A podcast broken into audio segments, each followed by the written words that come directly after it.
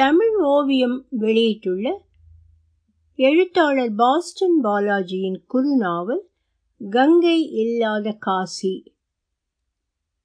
ஒலிவடிவம் சரஸ்வதி தியாகராஜன் பாஸ்டன். பாகம் ஒன்று. காதல் என்கிற வார்த்தையை பற்றி நீங்கள் என்ன நினைக்கிறீங்க?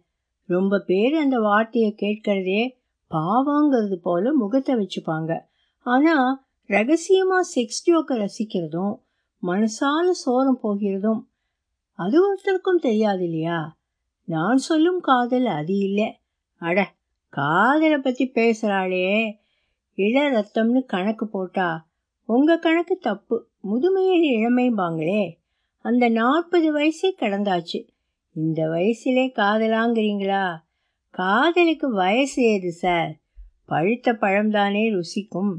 சரி கல்யாணமாகாமலே காலத்தை கழிச்சவன் போல இருக்கு. போனா போகட்டும்னு நினச்சா அங்கேயும் தப்பு பண்ணுறீங்க எனக்கு இருபதிலேயே கல்யாணமாகி என் மகளுக்கு இந்த வருஷம் தலை தீபாவளி. அடுத்த பையன் ப்ளஸ் டூ படிக்கிறான். அடுத்தது நாலாம் வகுப்பு. அட சண்டாளா இன்னும் என்னடா காதல்னு திட்டுறீங்களா? அவசரப்படாதீங்க. நீங்கள் நினைக்கிற மாதிரி இல்லை என் காதல். தெய்வீக காதல். மண்ணாங்கட்டிங்கிறீங்களா? பொறுங்க சார். எத்தனை ஆழ்வார்கள் இறைவன் மேலே காதலாகி கசிந்துருகி இருக்காங்க? பெம்மான அவனுக்கே பிச்சியான கதை. எத்தனை எத்தனை? இங்கிலீஷில் லவ்லி சைல்டுனா சந்தோஷப்படுறீங்க. காதலிக்கிற குழந்தைன்னா அர்த்தம் பண்ணிக்கிறோம். காதல்னது ஏன் சார் படுக்கார வர போகிறீங்க அம்பிகாபதி அமராவதி மாதிரி உயிரை விட்டால் தான் காதலா? நலன் தமயந்தி மாதிரி கல்யாணம் பண்ணிக்கிறது தான் காதலா? ரொம்ப குழப்பறேனா? சரி முதல்ல இருந்து சொல்கிறேன் நான் அவளை எங்கே எப்படி சந்தித்தேன் எப்படி பழகினோம் எல்லாம் கேட்டுட்டு ஒரு முடிவுக்கு வாங்க. என் பேர் செல்வம். நான் ஏதோ ஒரு ஆஃபீஸ்லேயே ஒரு நடுத்தர வர்க்கத்து குடும்பம் நடத்துறதுக்கு தேவையான சம்பளம் வாங்கிட்டு இருக்கேன். அது இந்த கதைக்கு அவ்வளோ முக்கியமில்லை. அப்பப்போ பத்திரிகைகளுக்கு கதை எழுதி அனுப்புவேன். முக்கால்வாசி திரும்பி வந்துடும். இல்லை அந்தர்த்தியானம் ஆயிடும் குறிஞ்சி மலர் மாதிரி ஒன்று ரெண்டு அச்சுக்கு போயிடும். அவ்வளவுதான். காலரை இழுத்து விட்டுண்டு. ட்ரிம்மாக ஷேவ் பண்ணி லோஷன் பவுடர் எல்லாம் போட்டுண்டு கையிலே கதை வந்த புஸ்தகத்தோடு கிளம்பிடுவேன். எவனாவது என்ன சார் எங்கே இப்படின்னு ஆரம்பிக்க வேண்டியது தான் உடனே கதையை காட்டி பெருமை அடிச்சுக்க வேண்டியது. அவன் எப்படி சார் நீங்கள் ஆஃபீஸ் வேலையும் செய்துண்டு இந்த மாதிரி உபரி வருமானத்துக்கும் வழி பண்ணிண்டு அசாத்திய சாமர்த்தியம் அசுர சாதகம்னு எல்லாம் ஆச்சரியப்பட வைத்துவிட்டு அது ஒரு தனிக்கதை. இப்போ ஆரம்பித்த கதைக்கே வரேன். ஒரு தடவை ஒரு பிரபல பத்திரிகையிலே என் கதை வந்து விட்டது ஒருவேளை ஆசிரியர் ஊருக்கு போய் அந்த இடத்திலே உட்கார்ந்து கொண்டிருந்த அரைகுறை ஏதாவது செலக்ட் பண்ணியிருக்க வேண்டும். அதை எடுத்துக்கொண்டு வழக்கம் போல் என் சிநேகிதன் பாஸ்கரை சந்திக்க போயிருந்தேன். அவன் யூஷுவல் டைப் ஏதோ எனக்கு கற்பனை காட்டாற்று வெள்ளமாக பெருகி ஓடுகிறதா? என்னை மதிச்சிருந்த ஒரே ஆள். வாங்குகிற இடத்திலே தானே விற்க முடியும்? எனக்கு தான் கால் தரையிலேயே படலையே. கதையை அச்சிலே பார்த்ததும் வானத்திலே பறக்கிறதாய் நினைத்து கொண்டு நல்ல வேளையாய் ஆக்சிடெண்ட் ஆகாமல் நண்பன் வீடு வந்து சேர்ந்தேன். பாரதியார் வீடு மாதிரி அவனது அதாவது ஏகப்பட்ட குடித்தனம். அந்த சமயம் பக்கத்து போர்ஷனில் யாரோ ஒரு பெண் வயசுக்கு வந்ததை அலங்காரம் செய்து உட்கார வைத்து பாடி விளம்பரம் செய்தார்கள். எது எப்படியோ இனிமையான சங்கீதம். சொல்ல மறந்து விட்டேனே. நான் கொஞ்சம் கீத பிரியன் வந்த வேலை மறந்துவிட்டது என் கை தாளம் போடவில்லை தலை அசையவில்லை. மகுடிக்கு கட்டுப்பட்ட நாகமாக அந்த காரை பெயர்ந்த செங்கல் சுவத்தில் சாய்ந்தது சாய்ந்தபடியே இருந்தேன். முந்தி பிறவிகளில் உன்னை நான் முறையினில் மணந்தேன். எந்த உயிரல்லவோ கண்மணி நிஜமாகவே இந்த வரிகளுக்கு இத்தனை அர்த்தமா? இதென்ன குழைவு? இப்படி கூட பாட்டால் உருக முடியுமா? யார் யாரோ இதை பாடி நான் கேட்டிருக்கிறேன். ஏன் நானே பாடியிருக்கிறேன்? இப்படி ஒரு பாவத்தை உணர்ந்ததில்லை. முந்தைய பிறவிகளில் மணந்த காதலி எதிரே வந்து நின்றிருந்தால் வேலவன் கூட இப்படி கொஞ்சியிருக்க மாட்டார். ஷ்ரேயா கோசலின் குரல் இனிமை ஸ்னேகாவின் குரல் வசீகரம் ஹரிணியின் கம்பீரம் எம்எஸ்ஸின் மதுரம் எல்லாம் கலந்து இது என்ன குரல்? அட குரல் கிடக்கட்டும். இதென்ன உணர்ச்சி மயக்கமான சொற்பிரவாகம் கனவு கண்டு விழிக்கும் வரை நானும் சொப்பன உலகிலேயே இருந்தேன். பாட்டு நல்லா இருந்ததில்ல. நண்பனின் குரல் என்னை உசுப்பியது. மழையன் நல்லா இருந்தோமே. நலன் சமையல் ஊட்டியில் பட்டு மெத்தையில் அழகியோடு வாசம். குற்றால அறிவியல் பணக்கார மமதையோடு நிற்கிறது. இப்படி எதையுமே ஈடு சொல்ல முடியாத இதை போய். சரி சரி நீ ஒரு சராசரி. பாடினவங்களை நான் பார்க்க முடியுமா? ஒரு வார்த்தையாவது பாராட்டத்தான். அவள் போய்விடப் போகிறாளே என்று அவசரம். கங்கை வழியும். முதல் பாகம் முற்றிற்று. எழுத்தாளர் பா பாஸ்டன் பாலாவின் குறுநாவல் கங்கை இல்லாத காசி பாகம் இரண்டு.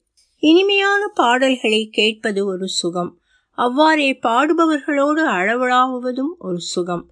அதற்காகத்தான் பாஸ்கரிடம் ஆசையாக கேட்டேன். பாஸ்கரோ சிரித்தான். அது அந்த கொத்தவால் சாவடி கிராக்கி தான் இரு கூப்பிடுறேன். வத்சல் வத்சல். கொஞ்சம் பிருந்தாவை கூட்டிண்டு வாயேன் உங்க ரசிகர் ஒருத்தர் பாராட்டணுங்கிறாருன்னு சொல்லு. விருட்டுன்னு வந்துடுவா. கூப்பிட்டு கால் மணி நேரம் கழித்து ஏற்கனவே எண்ணெய் குடுத்தியாக இருந்த முகத்தை மேலும் சுருக்கி கொண்டு வந்தாள் நண்பனின் மனைவி. நண்பனுக்கு கோபம் வந்தால் வத்தல் என்று கத்துவான். பொருத்தமான பெயர். வத்சலாவுக்கு என்மேல் நல்ல அபிப்பிராயம் கிடையாது. கதை குதவாத நண்பன் வெட்டி தண்டம் காலனாவுக்கு பிரயோஜனமில்லை என்பதெல்லாம் அவள் உரகல். பின்னே மாசத்திலே ரெண்டு சம்பளமா தருகிறார்கள்? இருபது தேதிக்கு மேல் இவர்களுக்கு கடன் கொடுக்க நானும் அந்த வர்க்கம் தானே முந்திக் கொள்வேன். உனக்காவது கதை பணம் வரும். நான் எங்கேடா போவேன்? பாஸ்கர் நிஜமாகவே அப்பாவி. வத்சலா நேரிடை. வணக்கம். சிந்தனை சூழலிலிருந்து இழுத்து வந்த குரல் மறுபடி எங்கே தள்ளுகிறது? இவங்க தான் பிருந்தா. இவ புருஷனுக்கு ஜவுளி கடையில் வேலை. கொஞ்சம் முன்னே மலைப்பொழுதினிலே பாடினவங்க. பிருந்தா இவன் என் கூட வேலை பார்க்குறான். கொஞ்சம் எழுத்து பித்து இந்த வாரம் கூட இதிலே கதை பிரசுரமாயிருக்கு. கொஞ்சம் சங்கீத கிருக்கன் உங்களை பார்க்கணும்னு துடிச்சான். இப்போ வெட்கப்பட்டுண்டு பாஸ்கர் பேசுவது ரொம்ப தூரத்திலிருந்து கேட்டது. பெண்மைக்கே உரிய சாகசம். முதலில் பார்வையை இழுத்து கொண்டு சமாளித்தவள் அவள்தான். வணக்கம். என்ன பேரில் எழுதுவீங்க? என்னமோ வாய் பதில் சொல்லியது. அர்த்தமில்லாத உதட்டசைவுகள். எனக்கும் அவளுக்கும் என்ன உறவு? உலகில் முந்தின நிமிடம் வரை தெரியாதிருந்து இப்போது சொந்தம் கொண்டாட துடிக்கும். இந்த உணர்வுக்கு பெயர் என்ன? வீட்டுக்கு வந்தேன். பேசாமல் மொட்டை மாடியில் ஈசி சேரில் சாய்ந்து கொண்டு விண்மீனை எண்ணிக்கொண்டிருந்தேன் நான் எதனால் அடிபட்டேன்? சினிமாவில் எட்டு வில்லன்களோடு மோதிய களைப்பு ஏதோ மூச்சு முட்டுகிறாள் போல் இருந்தது. என் தர்மபத்தினி இருக்கிறாளே அவளுக்கு இங்கிதம் என்றால் கிலோ என்ன விலை என்று தெரியாது. ஏங்க சாப்பிட வரலையா? சன்னில் அலைகள் ஆரம்பிச்சாச்சே. அவளுடைய உலகமெல்லாம் சாப்பாடு புடவை நகை தெருவம்பு பணம் இவ்வளவுதான். மிஞ்சி மிஞ்சி போனால் தொலைக்காட்சி நெடுந்தொடர்களும் இவற்றில் இருக்கும். போன இடத்துல சாப்பிட்டுட்டேன். நீ சாப்பிட்றது தானே இதை அப்பவே சொல்றதுக்கு என்ன? முணுமுணுத்து கொண்டே கீழே போய்விட்டாள். எனக்கு தனிமை வேண்டும். நிதானமாக எண்ணங்களை கோர்வைப்படுத்திய அசைப்போட நேரம் வேண்டும். செவிக்கு உணவில்லாத போதுதானே வயிற்றுக்கு ஈய வேண்டும். இங்கே செவி வழி பாய்ந்த தேனருவி எதிரில் நின்று கண்வழி பேசி நெஞ்சில் நிறைந்து ஜீரணிக்க முடியாமல் திணறுகிற போது சாப்பாடாவது? பிருந்தா புண்ணியத்தில் கொலஸ்ட்ரால் குறையட்டும். நான் இப்படியெல்லாம் பினாத்துகிறதை பார்த்து பிருந்தாவை இருபது வயது குமரி என்று முடிவு கட்டி விடாதீர்கள். அவளுக்கும் வயது முப்பத்தைந்திலிருந்து முப்பத்தெட்டுக்குள் இருக்கலாம். காதலியில் லேசான நரைகூட இப்போது புரிகிறதா எங்கள் காதலின் மகத்துவம்? இதென்ன கிழட்டு காதல் என்கிறீர்களா? அதுதான் காதலுக்கு கண் வயது எதுவுமே இல்லை என்று சொல்லிவிட்டேனே. நான் என்ன பெண்களையே பார்க்காதவனா? பேசாதவனா? என் மனைவி குரூபியா? அவள் மேல் ஆசை இல்லாமலா மூன்று குழந்தைகளை பெற்றாள்? பிருந்தாவும் தன் புருஷன் மேல் பிரியமில்லாமலா நான்கு குழந்தைகளுக்கு தாயாயிருப்பாள்? அவள் லேட்டஸ்ட் குழந்தைக்கு வயது ஆறு. நாங்கள் பேசி கொண்டிருக்கும் போது அம்மாவை அழைக்க மூன்று தரம் வந்துவிட்டது. தாயைப் போலவே பேசும் விழிகள் முதலில் நின்று கொண்டே தயங்கி தயங்கி பேசியவள் அப்புறம் எதிரே சப்பனமிட்டு உட்கார்ந்து கொண்டாள். அந்த முகத்திற்கே விழிகள்தான் அழகு. பிரசுரமாகிறதோ இல்லையோ? நான் எழுத்தாளன் இல்லையா? விழிகள் பேசிய கதைகளை நான் புரிந்து கொண்டேன்.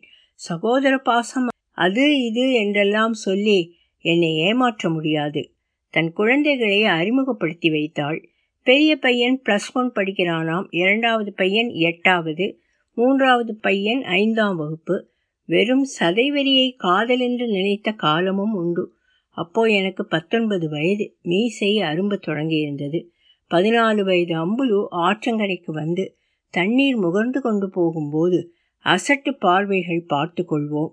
அசடென்று இப்போதுதான் தெரிகிறது. கங்கை வழியும் இரண்டாம் பாகம் முற்றிற்று.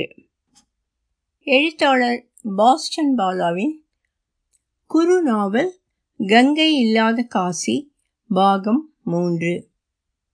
உனக்கு நான் எனக்கு நீ என சலீம் அனார்கலி போல கல்யாணங்களில் சந்தனப்பேலா கற்கண்டு தட்டு மாற்றிக்கொள்வது போல விரல்களை கிள்ளி கோயில் மதில் சுவர் இரட்டில் கொஞ்சி வகுப்பு முடிந்ததும் சைக்கிளில் ஒன்றாக வீடு திரும்பி மண்டபத்தில் அவள் மருதாணி பறிக்கையில் கட்டிப்பிடித்து முத்தம் கொடுத்து வேண்டாம் அசிங்கம். இப்படியே இரண்டு வருடங்கள் போன பிறகு பம்பாயில் இருந்து ஒருத்தன் அவளை பெண் பார்க்க வந்து அவள் தனியாக என்னிடம் மூக்கை சிந்தி போட்டு இரண்டு பேரும் அரளி விதை அரைத்து குடிப்பதா ஓடுவதா? என்று குழம்பி நாங்கள் முடிவெடுப்பதற்குள் அவள் கல்யாணம் நிச்சயமாகிவிட்டது. எனக்கு வேலையில்லாதபடியாலும் வேறு சாதிக்காரனான படியாலும் ஓடிப்போக துணியவில்லை. சலீம் அனார்கலி லைலா மஜ்னுவின் காதலிக்கே அமரத்துவம் இருக்கட்டும் என்று விட்டு கொடுத்து விட்டோம். கயல் மாதிரி கைலாசநாதர் கோயில் குளப்படியில் நாலு நாள் தாடியோடு நான் இருக்க சந்தியாவந்தனம் பண்ண வந்த அம்புலுவின் தகப்பனார் டேய் செல்வம் அம்புலு கல்யாணம் நிச்சயமாயிடுத்து. தெரியுமோன்னோ நேரே பத்தாம் நாள் முகூர்த்தம். மாப்பிள்ளைக்கு லீவே இல்லையாம். சீக்கிரம் முடிக்கணும்னு அவசரப்படுத்துறா. இப்படி குரங்கு சாக கொடுத்த ஆண்டி மாதிரி இங்கே ஏண்டா உட்காந்துட்டு இருக்கே மசமசன்னு இருக்காம. காய்கறி மளிகை எவ்வளவு காரியம் கிடக்கு. உக்ரான் அரை பொறுப்பு உண்ணுதுதான் அவர் சொல்லிக்கொண்டே போனார். அப்புறம் என்ன ஆச்சு? வாயிலே ஈ நுழைவது தெரியாமல் பம்பரமாய் சுற்றினேன். சரியா எட்டாம் மாசம் அம்புலு வயத்தை சரிச்சென்று வந்தா நல்ல உயரம் பருமன் அடையாளம் கண்டுபிடிக்கிறதே சிரமமாயிருந்தது. பிள்ளையை பெத்து எடுத்துட்டு போறப்ப செல்வம் அவருக்கு மாகாணி கிழங்குனா ரொம்ப இஷ்டம்னு ஆதங்கப்பட்டு சந்தைக்கு அனுப்பி வாங்கிட்டு வர சொல்லி பேக் பண்ணி எடுத்துட்டு போனா அனார்கலிகள் சமாதியான பிறகு சலீம் ஜஹாங்கீராகி நூர்ஜஹானை நிக்கா செய்து கொண்டது முன்னே. இப்போவெல்லாம் தான் ஆணோடு பெண் சரிசமமாச்சே. ஆணை பெண் தோற்கடிச்சுடுறா. உனக்கு எப்படி இந்த பிராமண பாஷை வந்ததுன்னு கேட்பா. அம்புலு வைதேகி இப்போ பிருந்தா. எல்லாரோடையும் பழகி பேசி. ச்சே பிருந்தாவை இந்த லிஸ்டில் சேர்த்திருக்க கூடாது. அப்புறம் மனசு மாறி அதான் மாத்திட்டாளே புண்ணியவதி. ரொம்ப பெரிய மனுஷ மாதிரி அவ பேச்சும் அறிவுரையும் எங்க வர்க்கத்திலேயே பெத்தவங்க சுட்டி காட்டின ஒருத்திக்கு தாலி கட்டினேன். காலத்திலே சந்தானமும் கிடைச்சது. இந்த இயந்திரமான வாழ்க்கையிலே தான் பிருந்தா குறுக்கிட்டாள். நாங்க பார்த்துட்டப்போ கம்பர் இருந்திருந்தா புதுசா அற்புதமா ஒரு கவிதையே பாடியிருப்பார். பாஸ்கர் அத்தனைக்கு மேதாவி இல்லையே. நீங்க ஏன் கச்சேரி செய்யக்கூடாது? இவ்வளவு நல்ல குரல் வளம் இருக்கிறப்போ? நான் கேட்க முதல்ல எங்க ஊர் கோவில்ல நவராத்திரி கச்சேரி ஒன்று பண்ணினேன். அது பெரிய கதை. ஆமா இன்னைக்கு இப்படியே அசடு வழிஞ்சேன். ஒன்றரை சானிடத்திலே பாஸ்கர் மனைவி எழுந்து போடான்னு சொல்லாத வண்ணமா குழந்தைகளிடம் அவள்லாம் போகட்டும் சாதம் போடுறேன்னு இதமா சொல்லி மணி எட்டாச்சே சாப்பிட வேண்டாமா? நாளை ஆஃபீஸ் கிடையாதான்னு கத்தி அப்புறமா தான் என் மரமண்டையில் உரைத்து நான் புறப்பட்டேன். அந்த கதையை கேட்கத்தான் நான் பிருந்தா வீட்டுக்கு போயிருப்பதாக நினைத்து கொண்டிருப்பான் பாஸ்கர் மடையன். எங்கள் வீட்டில் அவர் இல்லை டூர் போயிருக்கார். அங்கே வாங்களேன் கொஞ்சம் பேசின்னு இருக்கலாம் பிருந்தா அழைக்க பாஸ்கர் நீ சாப்பிட்டுட்டு வா. நான் பிருந்தாவை அவளின் வீட்டுக்குள் தொடர்ந்தேன். அந்த சமயத்தில் அவளுக்கு வரன் பார்த்து கொண்டிருந்தார்களாம். ஜாதகம் பொருத்தமாகி பெண் பார்க்க வந்த பிள்ளை வீட்டார். அந்த படலம் முடிந்ததும் போன வாரம் கோவிலே தேங்காய் மூடி கச்சேரி பண்ணினது உங்க பெண்தானே என்று விசாரித்திருக்கிறார். பிருந்தாவுக்கு அப்பா இல்லை தாய் மாமனிடம் வளர்ந்தவள். அவளது அம்மாவும் பயந்தபடி தலையாட்டி இருக்கிறாள். பெண்ணை எங்களுக்கு பிடித்திருக்கிறது. ஆனால் கச்சேரி அது இதெல்லாம் எங்களுக்கு ஒத்து வராது. வீட்டிலே குத்து விளக்கை ஏற்றி வைத்து அம்பாள் முன் பாடத்தான் சங்கீதம். ஊரிலே உள்ள ரவுடி போக்கிரி வேலையத்தை வெட்டித்தடியன்கள் முன் பாட அல்ல. அந்த மாதிரி எண்ணங்களை மூட்டை கட்டி வைத்து விடுவதாக ஒப்புதல் தந்தால் சம்பந்தம் பேசுவோம். எங்கள் குடும்ப பெண்கள் சம்பாதித்து சாப்பிடுகிறதில்லை. இப்படி நிபந்தனைகள் போட்டார்களாம். சங்கீதத்தை பற்றி எவ்வளவு உயர்ந்த அபிப்பிராயம்? கச்சேரி கேட்க வருகிற எல்லாருமா போக்கிறீர்கள் கணவன் ரசிக்க மட்டும் அலங்காரம் என்றால் பெண்கள் கோவிலுக்கு விழாக்களுக்கு மற்றபடி வெளியில் வரும்போது அலங்கரித்து கொள்வானேன். இன்னும் சொல்லப்போனால் முக்கால்வாசி பெண்கள் வெளியில் புறப்படும் போதுதான் அழகாக அலங்கரித்துக் கொள்கிறார்கள். சரி விஷயத்துக்கு வருகிறேன். மாப்பிள்ளையும் பிடித்து மற்ற ஐட்டங்களும் ஒத்து வந்ததால் சுலபமாக வாக்குறுதி கொடுத்து விட்டாள் பிருந்தாவின் தாயார். பிருந்தாவுக்கு பைத்தியம் பிடித்தாற் போல் இருந்ததாம். அப்படி என்ன இவர்கள் கண்டிஷன் போடுவது என்ற எரிச்சல். ஒரு சிநேகிதியின் கல்யாண மேடையில் அவள் பாட்டை கேட்ட கிளப் செக்ரட்டரி ஒரு விழாவில் அவள் கச்சேரிக்கு ஏற்பாடு செய்திருந்தாராம். முன்பே ஒப்புக்கொண்ட கச்சேரி ஆனபடியால் அது மட்டும் நடந்ததாம். இவ்வளவையும் சொல்லி முடிப்பதற்குள் பிருந்தா பலமுறை கண் கலங்கி விட்டாள். சில இடங்களில் உணர்ச்சி வசப்பட்டு பெண்களை அடிமை கொள்ளும் ஆண் வர்க்கத்தை சாடினாள். கூச்சத்திரை கிழிந்தது. கங்கை வழியும் எழுத்தாளர் பாஸ்டன் பாலாவின் குறுநாவல் கங்கை இல்லாத காசி பாகம் நான்கு. நெஞ்சில் இத்தனை காலம் சுமையாய் கருவுற்றிருந்த குமுறல்கள் பிரசவிக்கட்டும் என நான் பொறுமையாய் இருந்தேன். இப்போது சான்ஸ் கிடைத்தால் கச்சேரி செய்கிறீர்களா? நிஜமான மேதைகள் ஒளிந்து கொண்டிருக்கக்கூடாது என்று நான் கேட்டேன். அது எப்படியோ பொதுஜன தொடர்பு எனக்கு அதிகம். சில சபா காரியதர்சிகள் என் நண்பர்கள் என் வார்த்தைகளுக்கு செவி சாய்ப்பார்கள். பிருந்தாவின் வேகங்களுக்கு வடிகால் வேண்டும் என்று நினைத்தேன்.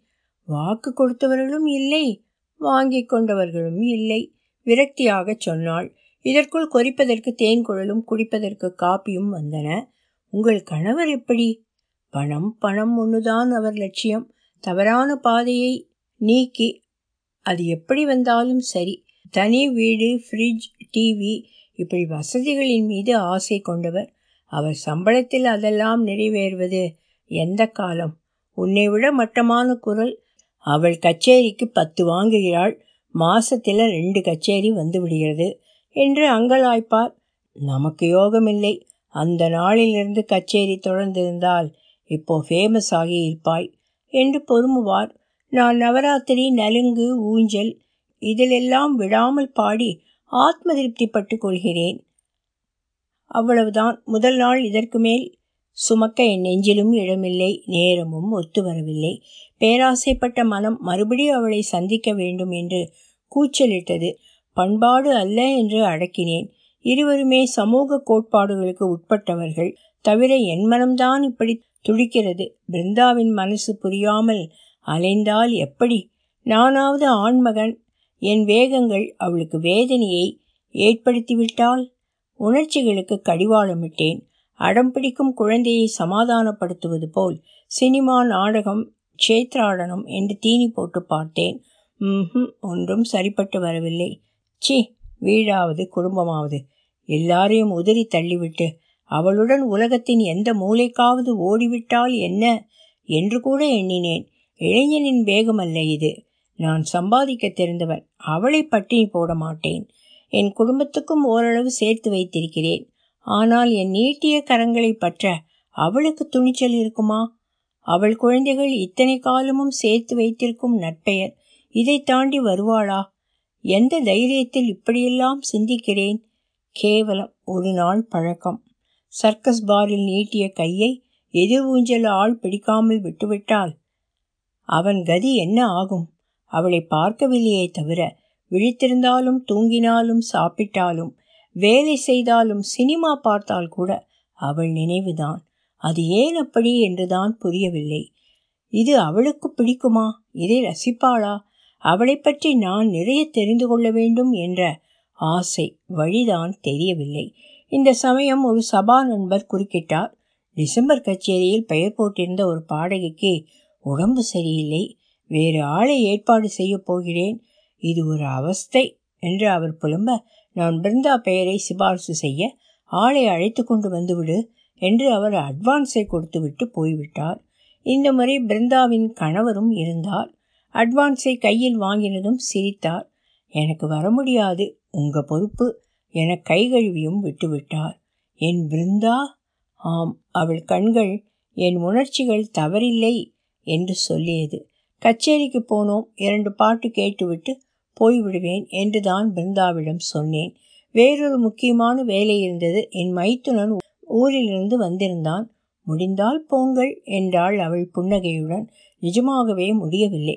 அவள் என்னை எவ்வளவு தூரம் உணர்ந்து கொண்டிருக்கிறாள்.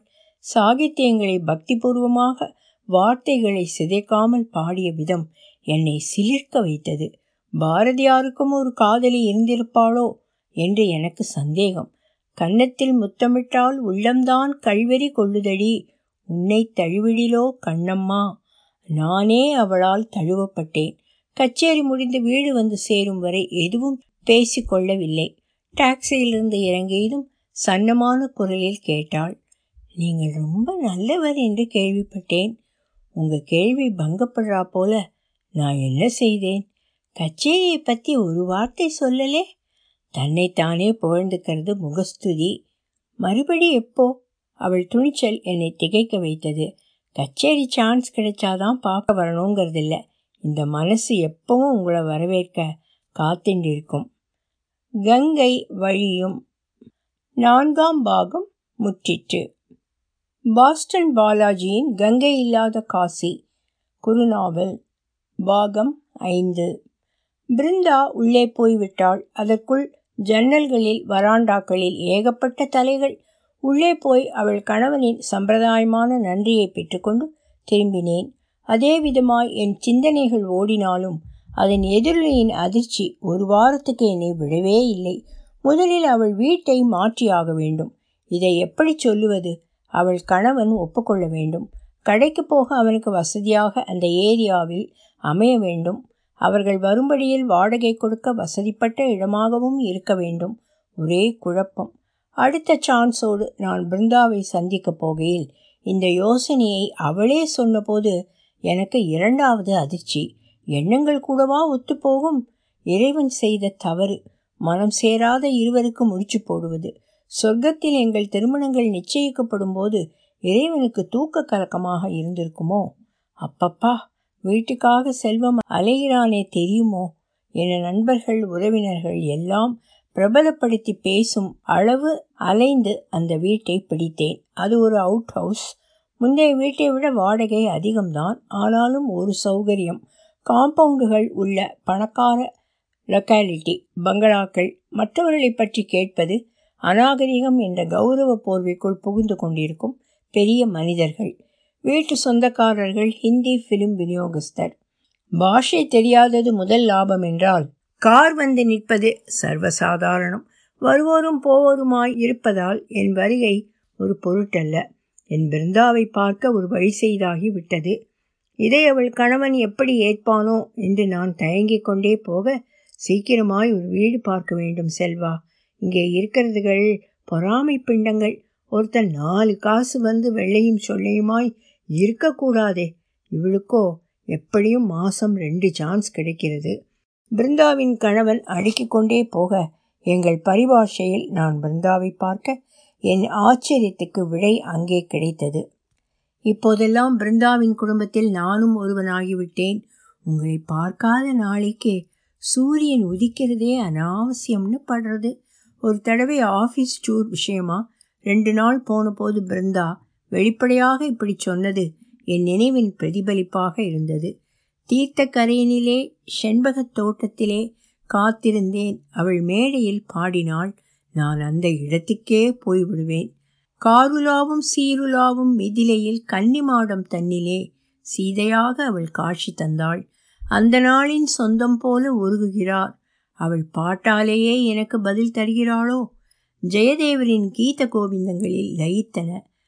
லயிக்க விட்டாள் அவள் ராதையாகலாம் நான் கோவிந்தனுக்கு ஈழாவேனா ஒரு நாள் ஒரு பொழுதும் அவளின் விரல் நகத்தை கூட நான் ஸ்பர்சித்ததில்லை. ஆனால் மனத்தால் நெருங்கி நெருங்கி நெருங்கி அங்கே இடைவெளியே இல்லை. அன்றைக்கு பிருந்தாவின் வீட்டிலிருந்து புறப்படும் போது செருப்பு அருந்து விட்டது சனியன் கழிவு குப்பை ஒதுக்கி இருந்த இடத்தில் தூக்கி எறிந்தேன் மறுநாள் பேசிக்கொண்டிருந்து விட்டு புறப்படும் சமயம் இது சரியா இருக்கிறதா என்று பாருங்கள். வீட்டிலிருந்து புதுச்செருப்புகள் பிருந்தா நீட்டினாள். ஒரே திகைப்பு மலைப்பு. இது நாள் வரை எனக்காக யாரும் எதையும் வாங்கி தந்ததே இல்லை. என்னிடமிருந்து பற்றி கொண்டவர்கள் உண்டே தவிர இந்தா என்று தந்தவர் இல்லை. ஆமாம் என் அளவு நான் உபயோகிக்கும் அதே ரகம். இதை எப்படி அவள் கண்டுபிடித்தாள்?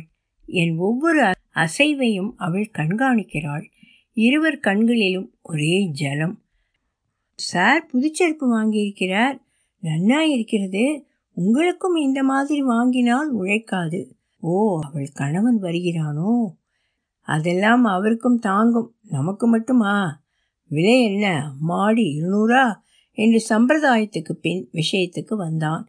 ஏன் சார்? இனிமேல் ரேட்டை கொஞ்சம் உசத்தினால் என்ன? அதான் நிறைய கச்சேரி வருதே. அந்த கல்யாண கச்சேரியும் சபா கச்சேரிக்காரங்களும் ஒரே டேட் கேட்குறாங்களே. சபாக்காரங்களை வேற தேதிக்கு மாற்றிக்க சொல்லப்படாதா? அவர் உலகமே வேற. அன்பால் தடைப்பட்டிருந்த என்னா எதையும் பேச விரும்பவில்லை. தலையை அசைத்து விட்டு புறப்பட்டேன். அம்மா அப்பா புதுச்சேர்ப்பு வாங்கியிருக்காங்க. பாத்தியா? பொங்கலுக்கு வந்திருந்த என் மூத்த மகள் தான் கேட்டாள். அதிசயமா இருக்குதே. உங்க அப்பாவுக்கு ஒரு பொருளை துப்பா வாங்க தெரியாது. தனக்குன்னு சிகரெட் பாக்கெட்டை தவிர ஒன்றும் வாங்கிட்டது கிடையாது. அவள் கண்களில் சந்தேகச் சாயல். இதிலே ஒரு சௌகரியம் என்னவென்றால் கதைப்பணம் எவ்வளவு என்றோ அது எப்போது வந்தது என்றோ அவளிடம் சொல்வது இல்லை. அது என் பர்சனல். அதனால் செருப்பு வாங்க பணம் எப்படி வந்தது என்ற கேள்வியிலிருந்து தப்பினேன். சொல்ல மறந்துவிட்டேனே. பிருந்தாவை சந்தித்த முகூர்த்தமோ என்னவோ ஆஃபீஸில் ஒரு ப்ரமோஷன் கதைகளும் கொஞ்சம் தாராளமாக வெளிவர ஆரம்பித்திருந்தது. ஒருவேளை உணர்ச்சிகளுக்கு இப்போதுதான் உயிர் வந்திருக்கிறதோ? மலேயா சிநேகிதன் ஒருத்தன் கூட வந்து வாங்கி தந்ததாக சொல்லி சமாளித்தேன். செருப்பு நிஜமாகவே பளபளன்னு நல்லா இருக்கப்பா. மாப்பிள்ளைக்கும் உங்களுக்கும் ஒரே அளவுதான். அவங்களும் இதே போல வாங்கணும்னு சொல்லிட்டு இருந்தாங்க. நீங்கள் வேற வாங்கிக்கங்களேன். அவங்க போட்டுக்கட்டும் இதை.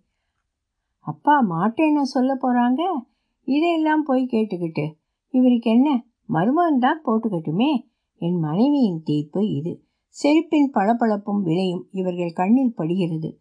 அதில் தெரியும் அன்பு கரிசனம். விலை கொடுத்து வாங்கக்கூடியதா? தனிந்தே போய்கொண்டிருந்த எனக்கு அப்படி ஒரு ஆக்ரோஷம் எப்படி வந்தது? மனுஷன் ஒரு நல்ல பொருள் வச்சிருக்கப்படாதே. கண்ணில உருத்திருமே இதை யாரும் தொடப்படாது. மருமக பிள்ளைக்கு வேணாம்னா இதிலே ஐம்பது ரூபாய் இருக்கு வாங்கி கொடு. கவரை அலமாரியில் தூக்கி எறிந்தேன். அதை துடைத்து பெட்டியில் வைத்தேன். அது தேய்ந்து போவதா என்று நான் நினைத்தேன். திருவையாற்று கச்சேரிக்கு போய் வந்த பின் பிருந்தாவை பார்க்கவே இல்லை. இந்த மூன்று நாளும் மூன்று யுகமாக இருந்தது. கச்சேரிகள் பண்ண மற்ற பாடகர்களின் கச்சேரிகளையும் நிறைய கேட்க வேண்டும். பிருந்தாவின் கணவரின் அனுமதியோடு நிறைய டிக்கெட்டுகளை பிருந்தாவுக்கு கொடுத்தேன். எல்லாம் ஓசி என்று அவரிடம் சொன்னாலும் உண்மை என பிருந்தாவுக்கு தெரியும். கச்சேரி ஆரம்பிக்க அரை மணி நேரம் முன்னாலேயே போய் விடுவோம். கச்சேரி ஆரம்பித்ததும் நாங்கள் புறப்பட்டு விடுவோம். என்ன பேசுவோம்? என்னவோ போங்கள். வம்பில்லை அரசியலில்லை விளையாட்டில்லை. ஆனாலும் விஷயம் இருந்தது. கங்கை வழியும் ஐந்தாம் பாகம் முற்றிற்று.